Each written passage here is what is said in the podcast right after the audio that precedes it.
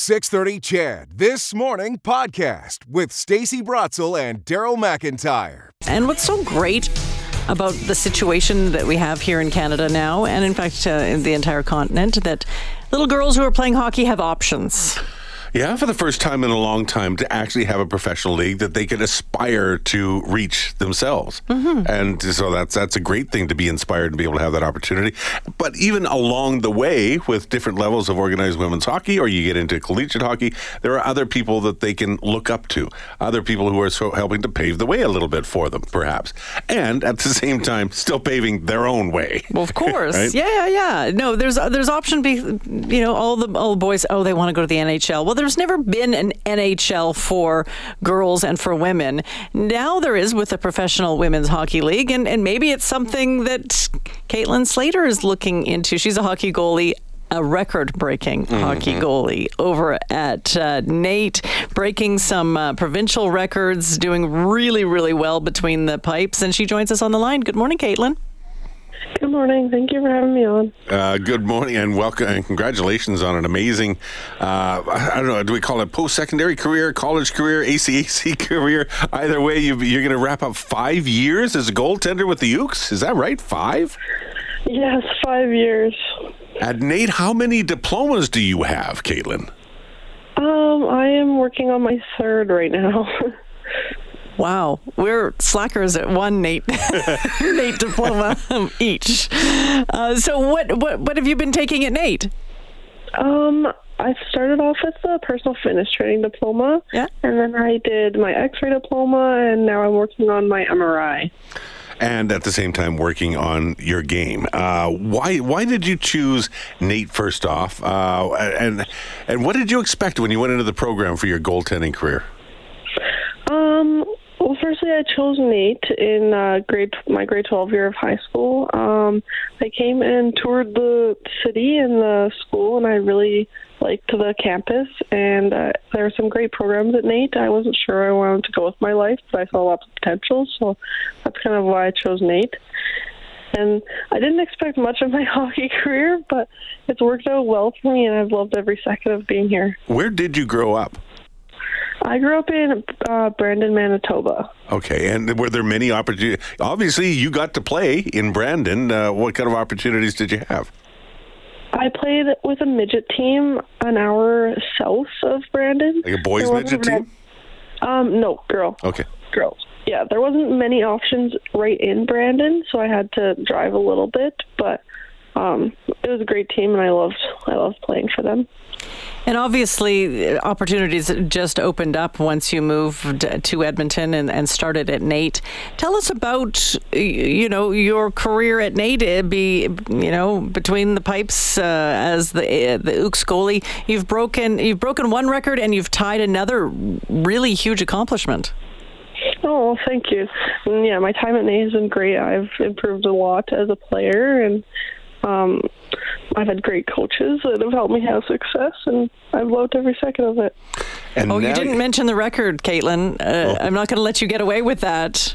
the the record's pretty cool to get. Um, it it goes and sh- helps show myself how hard I've worked and how far I've come at NAIT. So it's a pretty cool thing to be able to get my last year here. And that is what for the most wins. You already hold that record, and you're just going to keep building on it. Is that the uh, is that what it is? Uh, yeah. So I I broke that record in January, and hopefully I can add a few more wins on on the end of the year here, and maybe get the other one as well. The other one being.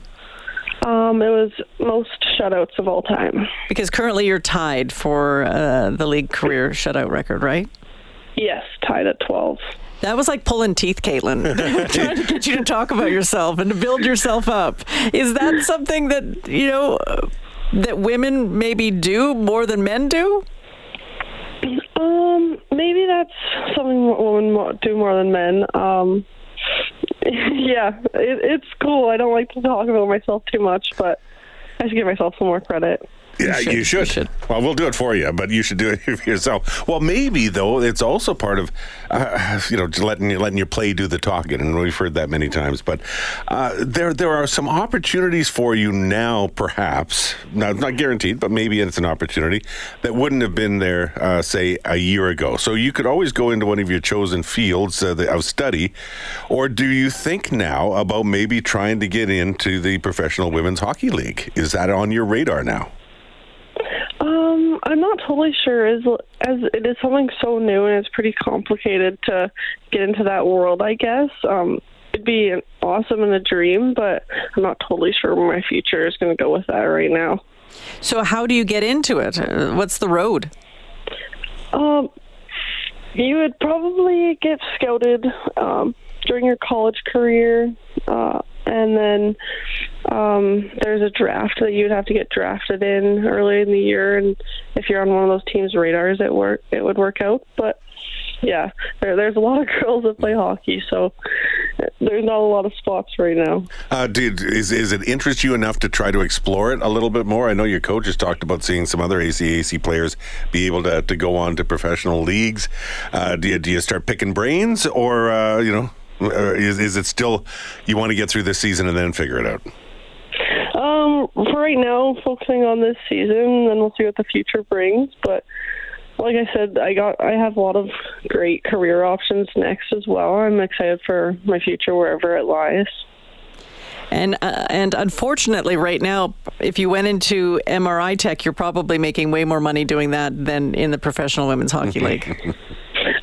Uh, probably, unfortunately, but hopefully, hopefully that will change in the future.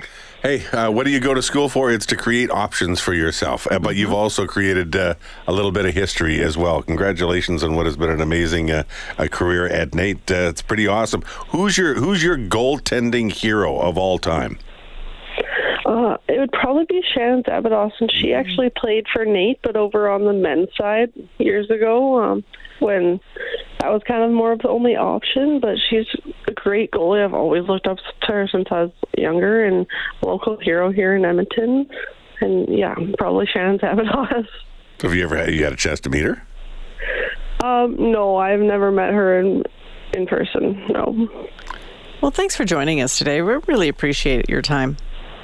All right. Well, thank you so much for having me on. You betcha. It was fun. Uh, good luck with the rest of the year and heading into playoffs and all the rest of that. Good luck. Thank you. Okay, take care. And kick butt with your studies, too. Oh yeah, that. Thank you.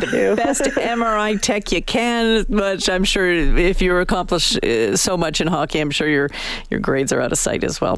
That's Kaitlyn Slator, hockey goalie. NAIT Ooks uh, broke uh, a provincial record and has tied another one for most shutouts.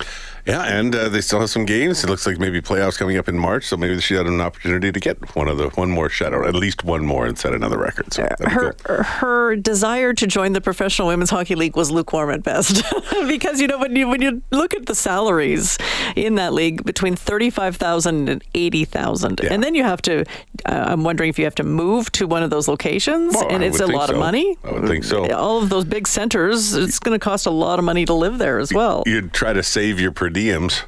Jeez, you're every saving day. per diems But in a you know what? hockey I, league I can see why it would be lukewarm too, because uh, it's not something that you, uh, most girls have been able to dream about growing up. Mm-hmm. If you're going to dream about anything, it's trying to make the national team into Olympics, because or the World Championships, that kind of thing, because that's really been that only high echelon goal that uh, girl players could have.